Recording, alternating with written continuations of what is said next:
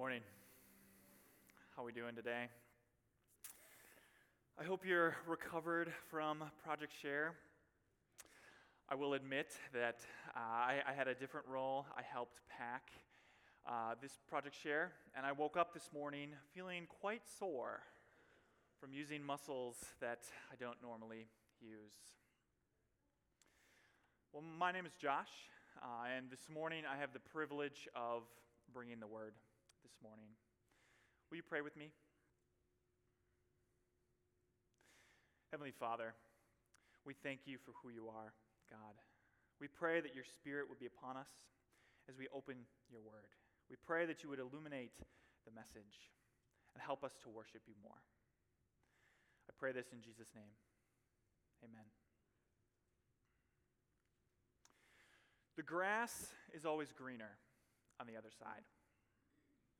Are you familiar with this saying? This saying captures a common human experience. Namely, that no matter what our situation is, we have this notion that if something was different, our lives would be better. And often, when we achieve that thing that we thought would make it better, we find out that the grass wasn't really any greener. In big ways or small ways, this creeps into our lives. If I just had a little more money, I'd be content. If I had gotten that promotion at work, then I would be satisfied.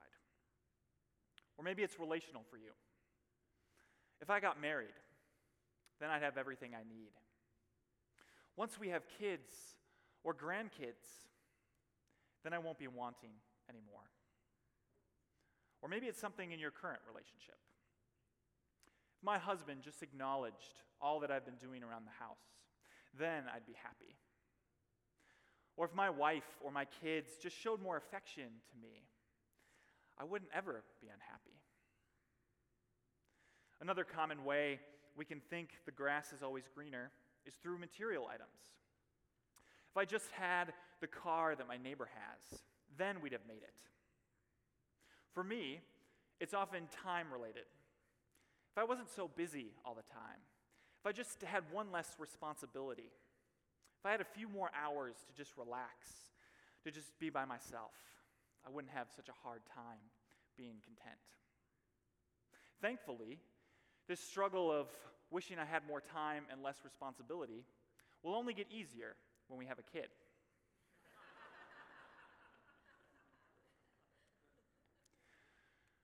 The world constantly bombards us with the allure of money, sex, power, and material goods. Later this week, we celebrate Thanksgiving, which is the national holiday of gratitude. The very next day is Black Friday, a day that screams that we need more things in our life to make us happy. What is it for you that you believe the grass is always greener? And what is it for you that once you achieve it, you will say, This is the greenest grass there is? In our passage today, Jesus is going to tell us where the only green grass can be found. If you haven't already, would you please open your Bibles to John 10, verses 7 through 10? This morning, we are continuing our study of John's Gospel in our sermon series, The One and Only Son. Today, we're going to look at the third of seven I am statements that occur in John's Gospel. Thus far, Jesus has claimed to be the bread of life and the light of the world. And today, he will claim to be the gate. Let's read our passage together. Jesus said again, Truly I tell you, I am the gate for the sheep. All who came before me are thieves and robbers but the sheep didn't listen to them. I am the gate. If anyone enters by me, he will be saved, and will come in and go out and find pasture. A thief comes only to steal and kill and destroy. I have come so that they may have life and have it in abundance. Our passage this morning can be broken down into two points both of which are comparisons that Jesus makes between himself and others. These two comparisons are Jesus' identity as the gate in verses 7 and 8, and then the purpose of the identity of the gate in verses 9 through 10. So we're going to walk through our passage and look at these two comparisons. But first, let's establish the context of our passage. Jesus is teaching to a group of Jews, which included the religious leaders of the day. At the end of this greater passage, in verse 19, we find out that this group of Jews are divided because of his words.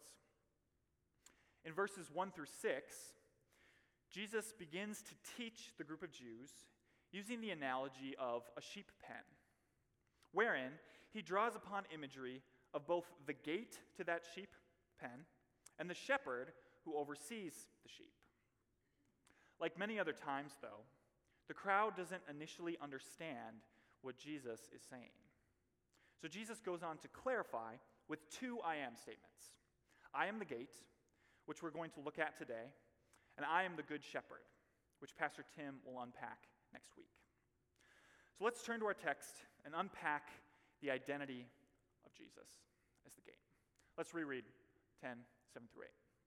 Jesus said again, Truly I tell you, I am the gate for the sheep. All who came before me are thieves and robbers, but the sheep didn't listen to them. What does Jesus mean when he says, I am the gate? Well, in the shepherding culture of first century Israel, Jesus' audience would have understood the type of gate that he was referring to. Often, often in the yard of your home, there was a sheep pen that your, your family sheep would reside in, and sometimes another family sheep would reside in as well. There, this sheep pen had a gate, as seen here, that was the only entrance and exit to the sheep pen. Now, sometimes there was a constructed gate that you could, be, you could close, but more often than not, there was just an opening. And someone was paid or hired to stand in the gate to prevent anyone from entering and any wandering sheep from exiting. So, Jesus, in our passage, is claiming to be the one who stands in the entrance of the sheep pen and determines who can enter and exit. In the context of this passage, the contents of the sheep pen can be understood as the Lord's presence, a relationship with the Lord, and the covenant blessings that are desired by God's people. Now, in this analogy, who are the sheep? To the Jewish people in the audience, they would have understood that throughout the Old Testament, God's people are often referred to as sheep. These sheep that can access the sheep pen through the gate are the people of God. You and I are the sheep. Now, in our day and age, it's often unpopular to think of ourselves as sheep. Sheep are seen as, as rather stupid and defenseless creatures that follow anyone who can convince them that they have something to offer. It's actually used as an insult to say, you're just a sheep following what they tell you. Or sometimes people will mockingly refer to a group of people as sheeple. I think to fully grasp this passage, we have to come to terms with the fact that we are sheep. One of the reasons that we believe the grass is always greener on the other side of the fence is because our hearts are prone to wander. I've followed my own heart and my own reasoning, and time and time again, it leads me astray. Every time I achieve that milestone that I'm convinced will finally satisfy, I find myself wanting. I'm a sheep.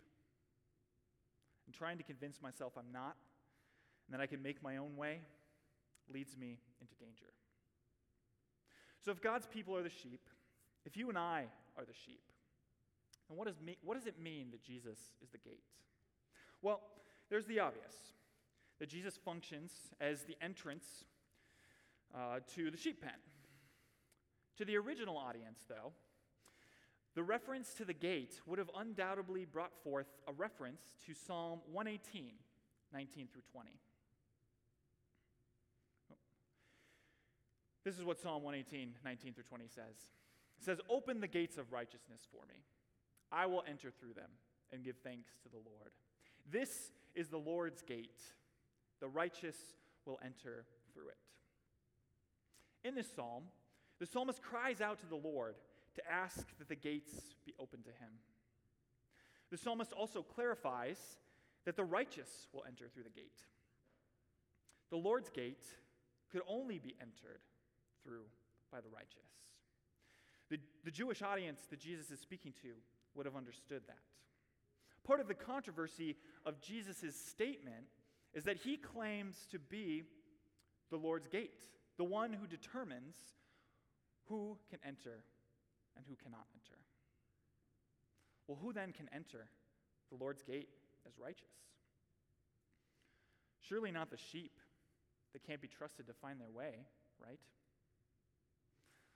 Well, what if the righteous one, Jesus Christ, made a way for the unrighteous to enter the presence of the Lord through the gate? What if the way to the Lord's blessing was paid for by the second person of the Trinity, stepping down from his heavenly place, taking the form of a human, and paying the price for our sins on the cross? This is no ordinary gate to the sheep pen. Here we have a gate that allows those who do not measure up to the glory of God, like myself, to enter the good pasture of a relationship with God. The requirement has not been cheapened, but instead is freely given as a gift to those who enter through the gate of Jesus Christ. Praise the Lord that God made a way for those who are by nature unrighteous to still enter the Lord's gate. That according to the psalmist is reserved for those who are righteous. Not because of anything that we have done, not because as a sheep I'm smarter than the other sheep, or I'm a smarter sheep, or a more righteous, more capable, more mortal sheep, but solely on the grounds of accepting Jesus as the only source of my righteousness. As we begin to read verse 8, we see that Jesus not only claims that he is the gate, but he states that everyone who came before him is a thief and a robber. There's a comparison here. Jesus doesn't say, I am the best gate, but people who try to get in another way are acceptable and they should be commended. No. Those who came before Jesus are thieves and robbers, which are not endearing terms. So, who are these thieves and robbers that Jesus is comparing himself with? What does it mean when Jesus says, all those who came before me. Is Jesus referring to the prophets of the Old Testament who pointed towards Jesus, like Moses and King David? Possibly. But I don't think that's the best understanding of what Jesus is saying here. If we go back to verse 1 of this passage, we read that any man who climbs in to the sheep pen by another way other than the gate is a thief and a robber. So, if the pasture that is to be enjoyed is the Lord's presence, which is only entered by the righteous, then any person who tries to get to the Lord or claims righteousness by any means that are not through the gate of Jesus Christ, that person is a thief and a robber. When speaking to the Jewish leaders of the day who are trying to prove their righteousness through a strict following of Torah, the identity of these robbers and thieves are the Jewish leaders. In our day and age, there are many thieves and robbers who claim there are other ways into the Lord's presence.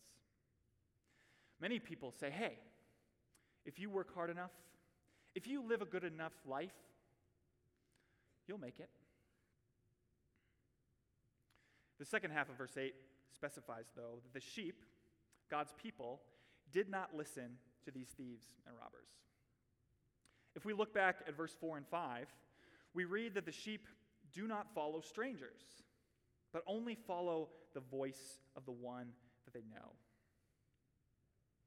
For the people of God nowadays, we constantly have voices telling us that there are different ways to achieve righteousness, that there are different ways of living that are more satisfying than the life that the Lord offers. The best and most effective way to combat these temptations is by knowing the voice of the Lord. Even in this passage, we hear that the only way into the pasture is through the gate of Jesus Christ. When we know the truths of the gospel, that God wants to have a personal relationship with us, that our sin has separated us from God and left us with no ability to reach Him, that Jesus came to earth, lived a sinless life, and died on the cross for our sins, and that what we must accept the free gift of grace in order to be saved. When we know those truths, any voice that tells a different story should be viewed as a stranger to us and should be rejected. Now, if we're Jesus' audience, we might be thinking, all right, Jesus, you're the gate. You're the only way into the sheep pen. But what's so great about this sheep pen? Jesus answers this question in the second portion of our text. The second comparison, which is the purpose of the gate. This comparison reveals that Jesus leads to the abundant life, while all others have come only to steal and destroy. Let's reread 10, 9 through 10. I am the gate. If anyone enters by me, he will be saved, and will come in and go out and find pasture. A thief comes only to steal and kill and destroy. I have come so that they may have life and have it in abundance. So, this section begins with a repetition of the I am statement and a claim that the one who enters by the gate will be saved and find pasture. Now, if the Psalm 118 reference was not controversial enough to Jesus' audience, Jesus is going to make another reference to the Old Testament that the Jewish leaders will understand, using this come in and go out language He's referencing Deuteronomy 28, 1 through 6. It says, Now if you faithfully obey the Lord your God and are careful to follow all his commands, I am giving you today, the Lord your God will put you far above all the nations of the earth. All these blessings will come and overtake you because you obey the Lord your God. Be blessed in the city, in the country. Your offspring will be blessed, your land's produce, the offspring of your livestock including the young of your herds and the newborn of your flocks. Your basket and kneading bowl will be blessed.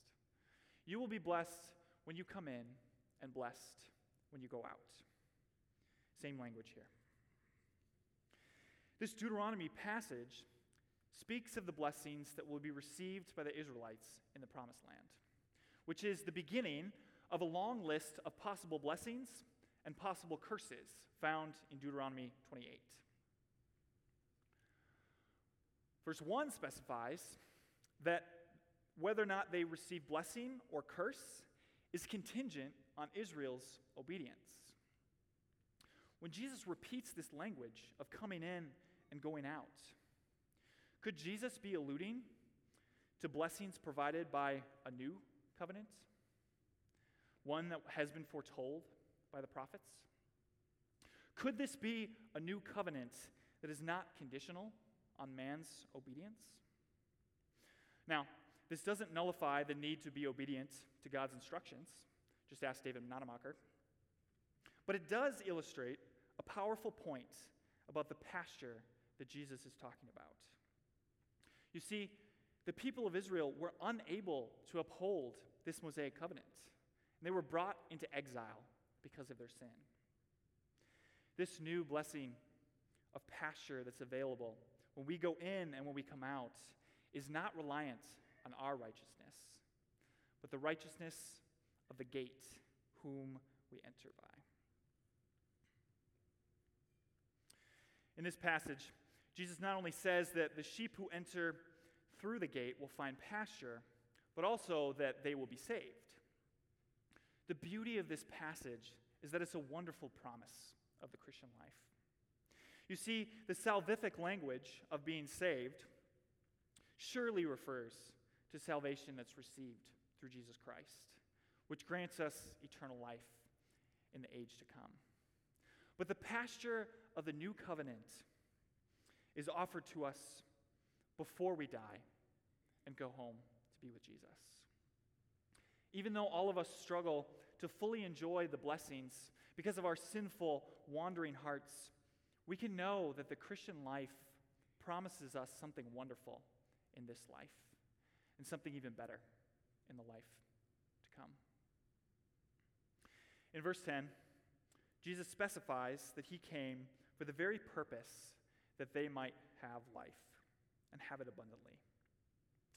Not only has Jesus come to grant us abundant life, but he compares his purpose with those who came before him. Those thieves came only to steal and destroy. Those who are trying to enter the pasture, the sheep pen, by other means than Jesus, those who are trying to lead the sheep into a different pasture, they are not thinking of the sheep. They want to take for themselves as a thief would, and want to violently destroy as a robber would.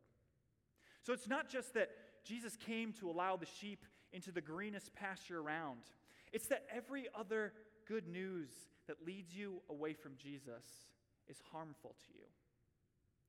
It's not, oh, your grass might be a little greener than mine, but you enjoy yours and I'll enjoy mine. No, Jesus is saying that every other pasture is dead. There is no nourishment outside of the pasture found through Jesus. There's a popular message in our modern day that says, hey, you don't need anything from anyone. You are enough. If you just stay true to yourself, if you pursue your desires, you'll be satisfied. This is very similar to other religions in the world that tell you if you pursue this teaching hard enough, if you achieve this or that, you'll be content and you'll make it into God's good graces. And I'm sure that the messengers of these worldviews have good intentions. But the weight of finding true satisfaction through willpower is too much for us to bear. The weight of the you are enough gospel will crush you. It does not have your well being in mind. It has come to steal and destroy. Jesus has come to allow you entrance into the abundant life through himself. Jesus tells you, hey, you're not enough. And that's okay, because I am enough. You can find satisfaction only through me. And when we come to terms with that, it is beautiful. The weight of the gospel of self made satisfaction gets lifted off of our shoulders. shoulders. I'm not enough. I'm a sheep, an unrighteous sheep who needs help finding the abundant life. I don't need to pretend like I have it all together or pretend that I'm someone that I'm not. Jesus meets me where I'm at. He says, Josh, my yoke is easy and my burden is light. Come in through me, you will find abundant life. Praise the Lord that Jesus is the gate that will allow me to enter the abundant life that is only reserved for the righteous, because he is enough.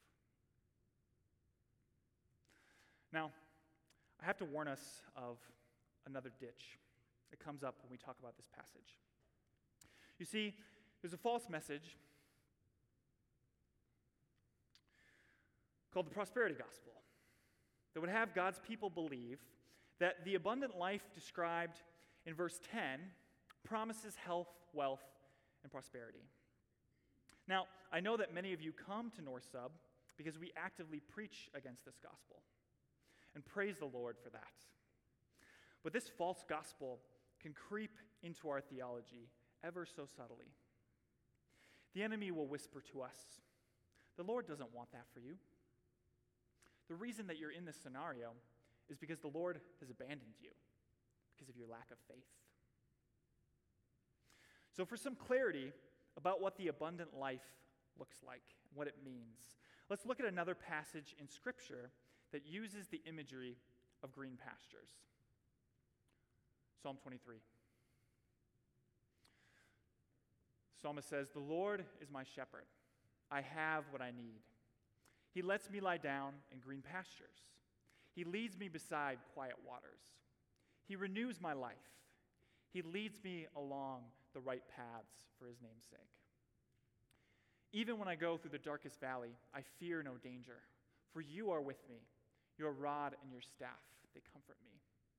You prepare a table before me in the presence of my enemies. You anoint my head with oil, my cup overflows. Only goodness and faithful love will pursue me all the days of my life, and I will dwell in the house of the Lord as long as I live. You see, in verse 1, David, who is the author of this psalm, says that he has what, what he needs. He's not left wanting. That's the abundant life.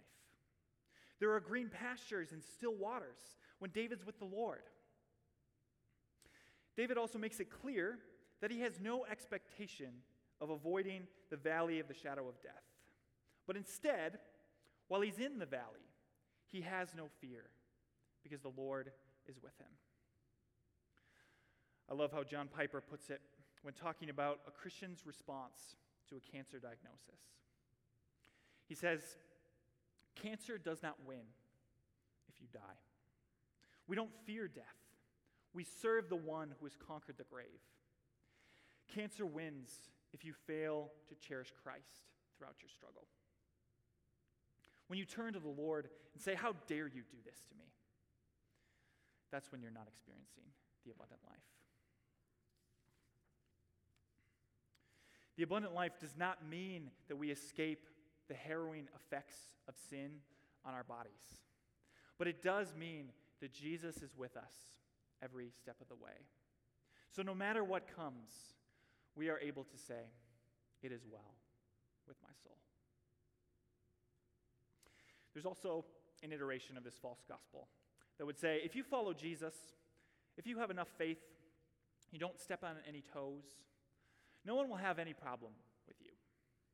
But Psalm 23 doesn't promise us that there will be no enemies. Oh, no. There'll be enemies. In fact, there was rarely a moment in King David's life where someone wasn't trying to kill him. But are we shaking in fear before our enemies? No, that's not what the psalm says. A feast has been prepared in our enemy's presence. David's head is being anointed with oil. His cup is so full that it's overflowing. That's the abundant life. These green pastures are full of goodness and love all the days of our lives.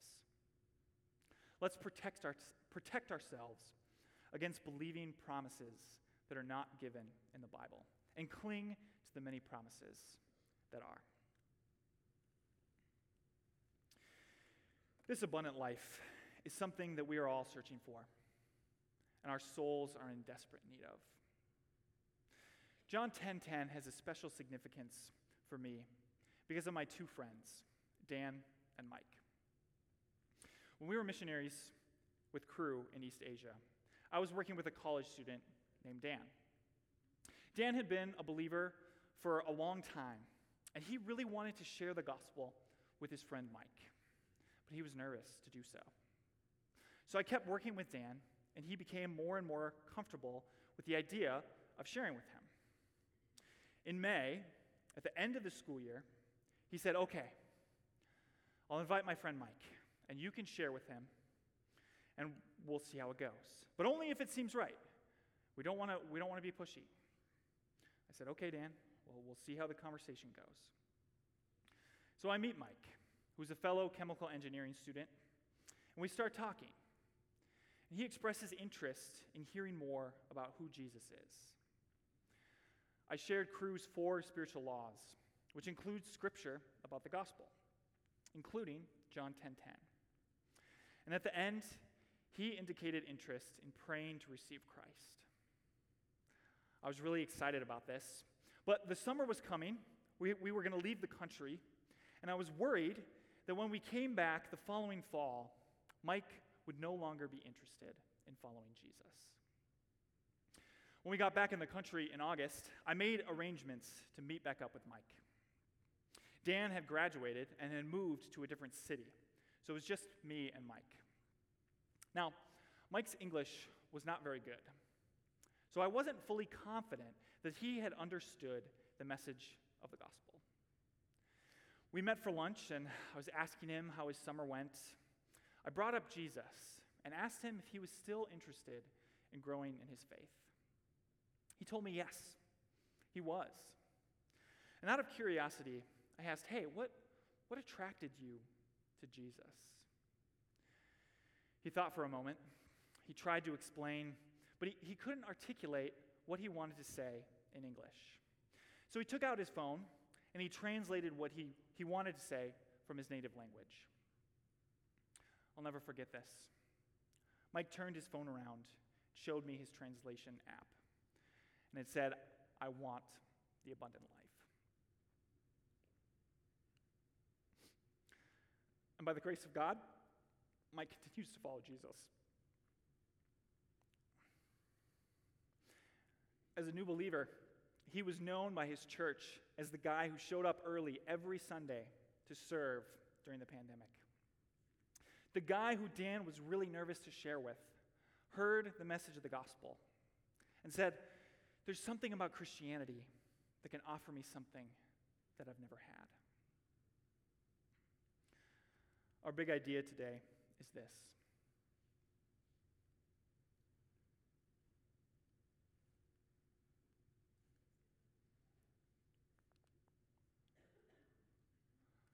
Okay. Oh, maybe to go. I'll just tell you. Our big idea today is this Jesus is the only gate to the all satisfying pasture of salvation.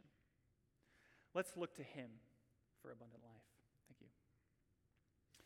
I want to leave you with three exhortations for all of us. Each one builds upon one another. First, if you're here this morning and you haven't taken the step to go through the gate of Jesus Christ, I would invite you to take that step of faith today. Jesus offers us entrance to a pasture that is only accessible by Jesus' righteousness. This is available to you by grace through faith when you accept Jesus as your Lord and Savior. If you haven't taken that step, please talk to someone after the service about how you can do that. Secondly, for all of us who have made the decision to follow Jesus, let's look nowhere else than to Jesus for our satisfaction in this life and our salvation in the next life. This is an ongoing battle for me because my sinful heart constantly tries to tell me that there is greener grass on the other side of some fence. Two really practical ways we can combat this. The first is to know the voice of Jesus. The more fellowship we have with our Lord, the less outside voices will tempt us. Secondly, is verbalizing our struggle with other believers. Satan loves to whisper to us in secret. Hey, that item that you've been eyeing for Black Friday, that's what's going to finally satisfy you. And I'm sitting in bed wrestling with that temptation. Maybe that's the truth. Maybe this is what will finally satisfy me. But when I go to my wife and I verbalize that feeling, hey, I have this idea that this is what's finally going to make me happy. Or when you go to your small group and say, hey, I feel like all the holes in my life will be filled when I get married. They can lovingly say, hey, that might be a great thing, but that won't satisfy you. Only Jesus can. I pray that North Sub would be a people that believe in their innermost being that life with Christ is the best life possible. That all of us can routinely say, It is well with my soul. Finally, when we are fully convinced that the abundant life is found in Jesus, and we experience the goodness of the green pastures, the fear of sharing Christ with others becomes far less scary, and the task becomes far more urgent. Your neighbor, your coworker, your family member that you will see later this week. They are all searching for the abundant life that only Jesus offers. Let us be a people who cannot help but tell others on the North Shore about how this Jesus has transformed our lives and how he can transform their life as well. Not in a holier than thou manner or a pushy way, but out of a love that overflows from how much Jesus loves us. Jesus said, I am the gate. The gate of Jesus Christ offers his righteousness to you so that you may enter the Lord's presence and experience blessing. The gate came in order that you and I might have life and have it abundantly. There is no greener grass than what Jesus offers. Let's pray.